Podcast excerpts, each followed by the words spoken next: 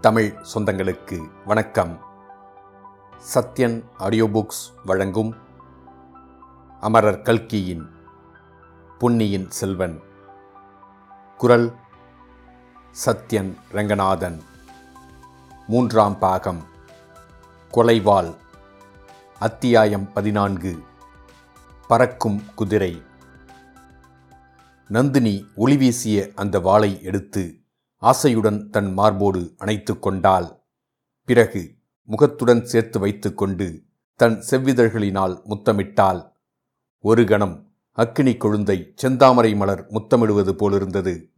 அடுத்த கணத்தில் இரத்த வர்ண மேகம் பூர்ண சந்திரனை குறுக்கே நின்று தடுக்க பார்ப்பது போலிருந்தது.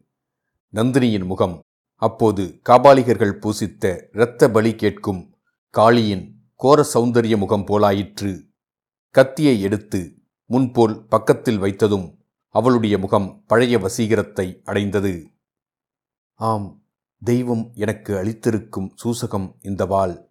ஆனால் அந்த சூசகத்தின் பொருள் இன்னதென்பதை நான் இன்னும் அறியவில்லை.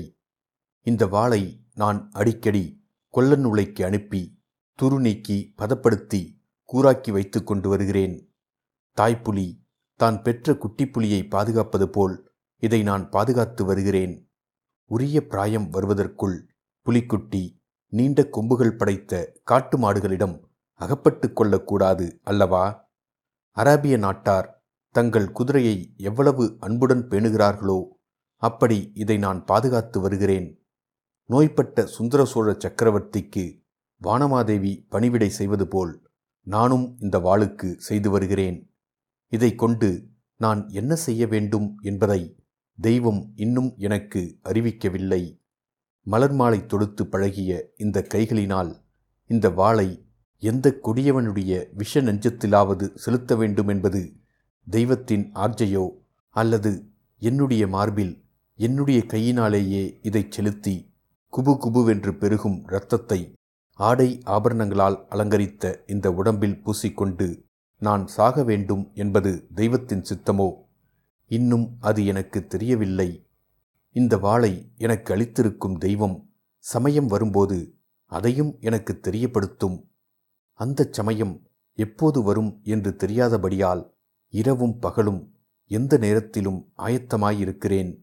ஆம் அழகிற்கு பெயர் போன பழுவூர் இளையராணிக்கு ஆடை ஆபரண அலங்காரங்களில் மிக்க பிரியம் என்பது நாடறிந்த செய்தி. இரவு பகல் அறுபது நாழிகையும் நான் இந்த என் மேனியை அலங்கரித்து அழகுபடுத்தி வைத்துக் கொண்டிருக்கிறேன். பாவம் பெரிய பழுவேற்றையர் அவருக்காகவும் அவருடைய கௌரவத்தை முன்னிட்டும் நான் இப்படி சதா சர்வகாலமும் சர்வாலங்காரத்துடன் விளங்குவதாக நினைத்து சந்தோஷப்பட்டு கொண்டிருக்கிறார். என் நெஞ்சத்தில் கொழுந்து விட்டெறியும் தீயை அவர் அறியார். இதையெல்லாம் பிரம்மை பிடித்தவன் போல கேட்டுக்கொண்டிருந்த வல்லவரையன் சுய உணர்ச்சியை வருவித்துக் கொண்டு அம்மணி பெரிய பழுவேற்றையர் எங்கே? என்று கேட்டான். ஏன் அந்த கிழவரை பார்ப்பதற்கு உமக்கு பயமாயிருக்கிறதா? என்றாள் நந்தினி. இல்லை அம்மணி தங்களை பார்க்கவே நான் பயப்படவில்லையே. பழுவேட்டரையரிடம் எனக்கு என்ன பயம்? என்றான் வந்தியத்தேவன். ஆகா உம்மை எனக்கு பிடித்திருப்பதின் காரணம் அதுதான். எதனாலோ என்னைக் கண்டு எல்லோரும் பயப்படுகிறார்கள். வீராதி வீரரும் எத்தனையோ போர்க்களங்களில் போரிட்டு உடம்பில் அறுபத்தி நாலு புன் சுமந்தவருமான பெரிய பழுவேட்டரையர் என்னைக் கண்டு பயப்படுகிறார். சின்ன பழுவேட்டரையர் காலனையும் கதிகலங்கடிக்கக்கூடிய காலாந்தக கண்டர் என்னிடம் வரும்போது பயந்து நடுங்குகிறார். இந்த சோழ ராஜ்யத்தை ஏக சக்கராதிபதியாக ஆள விரும்பும் மதுராந்தகதேவர் என்னிடம் வரும்போது பயபக்தியுடன் வருகிறார். யமலோகத்தை எட்டி பார்த்து கொண்டிருக்கும் சுந்தர சோழ சக்கரவர்த்தி கூட நான் அருகில் சென்றால் நடுங்குகிறார். ஒவ்வொரு தடவை அவர் என்னைக் கண்டு மூச்சையே அடைந்து விடுகிறார். இன்றைக்கு வந்தானே பார்த்திபேந்திர பல்லவன். அவனுடைய அஞ்சா நெஞ்சத்தையும் வீரத்தையும் பற்றி வெகுவாக கேள்விப்பட்டிருக்கிறேன். ஆதித்த கரிகாலரின் உயிர்த்தோழன் என்றும் அறிந்திருக்கிறேன். ஆனால் என் அருகில் வந்த அரை ஞாழிகைக்கெல்லாம் அவன் எப்படி அடங்கி ஒடுங்கி போய்விட்டான்? ஆதித்த கரிகாலரிடம் உடனே போக வேண்டிய கடமையையும் மறந்து என்னை தொடர்ந்து வருகிறான். நான் காலால் இட்ட பணியை தலையால் நிறைவேற்றி வைக்க ஆயத்தமாயிருக்கிறான். அதே சமயத்தில் என் அருகில் நெருங்கும்போது அவன் நடுங்குகிறான். அதை பார்க்கும்போது எனக்கு ஒன்று நினைவுக்கு வருகிறது. சிறு குழந்தையாயிருந்தபோது எரியும் நெருப்பைக் காண எனக்கு ஆசையாயிருக்கும். நெருப்பின் அருகில் செல்வேன். தீயின் கொழுந்தை தொடுவதற்கு ஆசையுடன் கைவிரலை நீட்டுவேன். ஆனால் அதற்கு தைரியம் வராது. சட்டென்று விரலை எடுத்துக்கொண்டு விடுவேன். இம்மாதிரி எத்தனையோ தடவை செய்திருக்கிறேன். பார்த்திபேந்திரன் என் பக்கத்தில் நெருங்கி வருவதையும் பயந்து விலகுவதையும் பார்க்கும்போது அந்த பழைய ஞாபகம் எனக்கு வந்தது. பல்லவன் மட்டும் என்ன? நீர் யாருடைய தூதராக ஓலை எடுத்துக்கொண்டு காஞ்சியை விட்டு கிளம்பினீரோ? அந்த ஆதித்த கரிகாலரும் அப்படித்தான். நாங்கள் குழந்தைகளாயிருந்த நாளிலிருந்து அவருக்கு என் பேரில் அளவில்லாத வாஞ்சை கூடவே ஒரு பயம். அதனால் என் வாழ்க்கை எப்படியெல்லாம் மாறிவிட்டது? ஐயா உமது எஜமானரை நீர் மறுபடியும் சந்திக்கும்போது எனக்காக ஒரு செய்தி சொல்வீரா? சென்றதையெல்லாம் நான் மறந்துவிட்டேன். நான் இப்போது அவருக்கு பாட்டி உறவு பூண்ட பழுவூர் ராணி என்னை பார்ப்பதற்கு சிறிதும் பயப்பட வேண்டாம். அவரை நான் கடித்து தின்று விழுங்கிவிட மாட்டேன் என்று சொல்வீரா?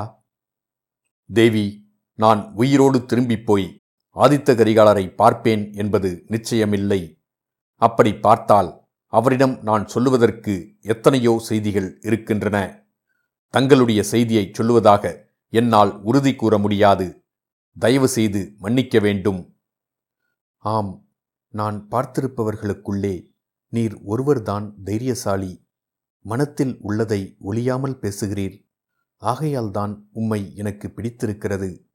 வானர்குல வீரரே நான் அதிகம் பேரை பார்ப்பது கிடையாது.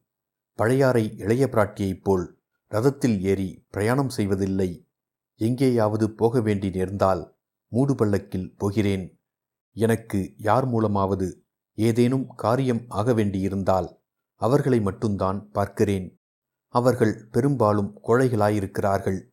மனத்தில் உள்ளதை சொல்லுவதற்கு துணிவதில்லை.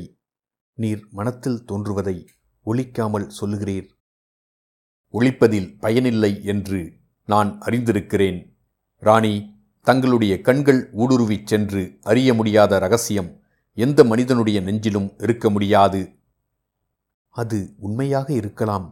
ஆனால் உம்முடைய நெஞ்சில் உள்ளதைத்தான் நான் இன்னும் அறிந்து கொள்ள முடியவில்லை. போனால் போகட்டும் பழுவேட்டரையரை பற்றி கேட்டீர். என் கணவரும் பார்த்திபேந்திரனும் பரிவாரங்களுடன் பக்கத்து கிராமத்துக்கு சென்றிருக்கிறார்கள். அங்கே கண்ணகி கூத்தும் வேலநாட்டமும் நடைபெறுகின்றன. சின்ன இளவரசரை பற்றி வெறியாட்டக்காரனிடம் ஏதாவது தெரிந்து கொள்ள முடியுமா என்று பார்ப்பதற்காக போயிருக்கிறார்கள். பைத்தியக்காரர்கள் யாரை கேட்க வேண்டுமோ அவரை பிடித்து கேட்காமல் ஜோசியக்காரனிடம் சென்றிருக்கிறார்கள். திரும்பி வருவதற்கு வெகு நேரம் ஆகும். ஆகையால் உம்மை நான் அழைத்து வரச் செய்தேன். ஐயா மறுபடியும் கேட்கிறேன். இளவரசரை பற்றிய உண்மை உமக்கு தெரியும் அல்லவா? அதை நீர் எனக்கு சொல்ல மாட்டீர் அல்லவா? இல்லை தேவி சொல்லுவதற்கில்லை. இனிமேல் எந்த காரியத்திற்கும் புனைந்துரைப்பதில்லை என்றும் உண்மையே சொல்வதென்றும் இன்றைக்குத்தான் தீர்மானம் செய்து கொண்டேன். ஆகையால் இளவரசரை பற்றி சொல்ல முடியாது. சற்று முன்னால் கூட என் தீர்மானத்தை மறந்துவிட்டேன். மன்னிக்க வேண்டும் என்று சொல்லிக்கொண்டே வந்தியத்தேவன் தன்னுடைய இடைக்கச்சின் சுருளை அவிழ்த்து அதற்குள்ளே இருந்த பனையிலச்சினை மோதிரத்தை எடுத்தான். அம்மணி இதோ தாங்கள் அளித்த பனைமுத்திரை மோதிரம்.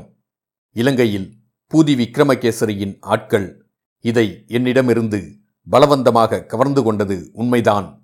ஆனால் சேனாதிபதி திருப்பிக் கொடுத்து விட்டார். இதோ தங்களிடம் சேர்ப்பித்து விடுகிறேன். பெற்றுக்கொண்டு அருள் புரிய வேணும் என்று கூறி முத்திரை மோதிரத்தை நீட்டினான். நந்தினி அதை உற்று பார்த்து தான் கொடுத்த முத்திரை மோதிரம் அதுதான் என்று தெரிந்து கொண்டாள். ஐயா நான் கொடுத்ததை திரும்பி வாங்கிக் கொள்ளும் வழக்கமில்லை. உம்முடைய நேர்மையை சோதித்து அறிவதற்காகவே கேட்டேன். சோதனையில் நீர் தேறிவிட்டீர். என்னுடைய ஆட்களைக் கொண்டு உம்மை சோதனை போடும்படியான அவசியத்தை எனக்கு ஏற்படுத்தவில்லை. மோதிரத்தை என்னுடைய ஞாபகத்துக்காக நீரே வைத்துக்கொள்ளலாம் என்றால் என்றாள். அம்மணி யோசித்துச் சொல்லுங்கள். இது என்னிடம் இருந்தால் மீண்டும் அவசியம் நேரும்போது உபயோகப்படுத்த வேண்டியிருக்கும். அதை பற்றி கவலையில்லை எப்படி வேணுமானாலும் உபயோகப்படுத்திக் கொள்ளலாம். உம்மை இப்போது மறுபடியும் கண்ணை கட்டி பல்லக்கிலே ஏற்றிக்கொண்டு போகச் சொல்லப் போகிறேன். உம்மை பிடித்த இடத்திலேயே திரும்ப விட்டு விடுவார்கள். நான் அதற்கு மறுத்தால்? இந்த பாழடைந்த அரண்மனையிலிருந்தும் கோட்டையிலிருந்தும் உம்மால் திரும்பி போக முடியாது. திரும்ப திரும்ப புறப்பட்ட இடத்துக்குத்தான் வந்து கொண்டிருப்பீர். தேவி இந்த கோட்டை? இந்த பாழடைந்த அரண்மனை? ஆம் ஒரு காலத்தில் இந்த சோழ நாடு பல்லவர் ஆட்சியில் வெகுகாலம் இருந்தது. அப்போது பல்லவ சக்கரவர்த்திகள் இங்கே கோட்டையும் அரண்மனையும் கட்டியிருந்தார்கள். பிறகு சோழ நாடு பாண்டியர்கள் வசப்பட்டது. பாண்டிய மன்னர்கள் சில சமயம் இந்த அரண்மனையில் வசித்தார்கள். விஜயாலய சோழர் காலத்தில் இங்கே ஒரு பெரிய யுத்தம் நடந்தது. கோட்டை இடிந்து தகர்ந்தது. அரண்மனையிலும் பாதி அழிந்தது. மிச்சம் அழியாமல் இருந்த பகுதியில் இப்போது நாம் இருக்கிறோம். இந்த கோட்டையை சிலர் பல்லவராயன் கோட்டை என்றும் இன்னும் சிலர் பாண்டியராயன் கோட்டை என்றும் சொல்லுவார்கள். இரண்டிலும் உண்மை உண்டு. ஆனால் நன்றாக வழி தெரிந்தவர்களாலேதான் இதற்குள்ளே வந்துவிட்டு வெளியேற முடியும். என்ன சொல்கிறீர்? என் ஆட்களை அழைத்து கொண்டு போய்விட சொல்லட்டுமா? அல்லது நீரே வழி கண்டுபிடித்து இல்லை தேவி வழி கண்டுபிடித்துச் செல்ல எனக்கு நேரமில்லை. என்னை அழைத்து வந்தவர்களே திரும்ப அழைத்துச் செல்லட்டும். ஆனால் நான் போவதற்கு முன்னால் என்னை தாங்கள் அழைத்து வரும்படி சொன்ன காரணம் வேறொன்றும் இல்லையா? நான் தங்களுக்கு செய்யக்கூடிய உதவி வேறொன்றும் இல்லையா? அப்படி ஏதாவது இருந்தால் சொல்லுங்கள். நல்லது நீர் கேட்கிறபடியால் சொல்கிறேன். பறக்கும் குதிரை ஒன்று எனக்கு வேண்டும். உம்மால் முடிந்தால் சம்பாதித்து வந்து கொடுக்கலாம். என்ன? பறக்கும் குதிரை என்றா சொன்னீர்கள்? ஆம் பறக்கும் குதிரைதான். பறப்பது போல் அதிவேகமாய் ஓடக்கூடிய அரபு நாட்டு குதிரையை சொல்கிறீர்களா? இல்லை இல்லை. என்னால் அத்தகைய குதிரை மேல் ஏறவே முடியாது. பூமியில் கால் வைத்து ஓடும் குதிரையை நான் சொல்லவில்லை. பறவைகளைப் போல் இறகுகளை விரித்து வானத்தில் பறந்து செல்லும் குதிரையை சொல்லுகிறேன். அம்மாதிரி அதிசய குதிரைகள் இந்த பூவுலகில் எங்கேயோ இருப்பதாக கதைகளில் கேட்டிருக்கிறேன். அத்தகைய இறகுள்ள பறக்கும் குதிரைதான் எனக்கு வேண்டும். எதற்காக? சொர்க்கலோகத்துக்கு பறந்து போவதற்காகவா? என்னை பார்த்தால் சொர்க்கத்துக்கு போகக்கூடியவளாக தோன்றுகிறதா? அத்தகைய புண்ணியம் செய்தவள் அல்ல நான். கொடிய பாவங்கள் பல செய்தவள். சொர்க்கத்தில் உள்ளவர்கள் புண்ணியம் மட்டும்தானா செய்தார்கள்? அங்கேயும் பாவங்கள் செய்கிறார்கள். அதற்கு பரிகாரம் தேட பூவுலகத்திற்கு வருகிறார்கள்.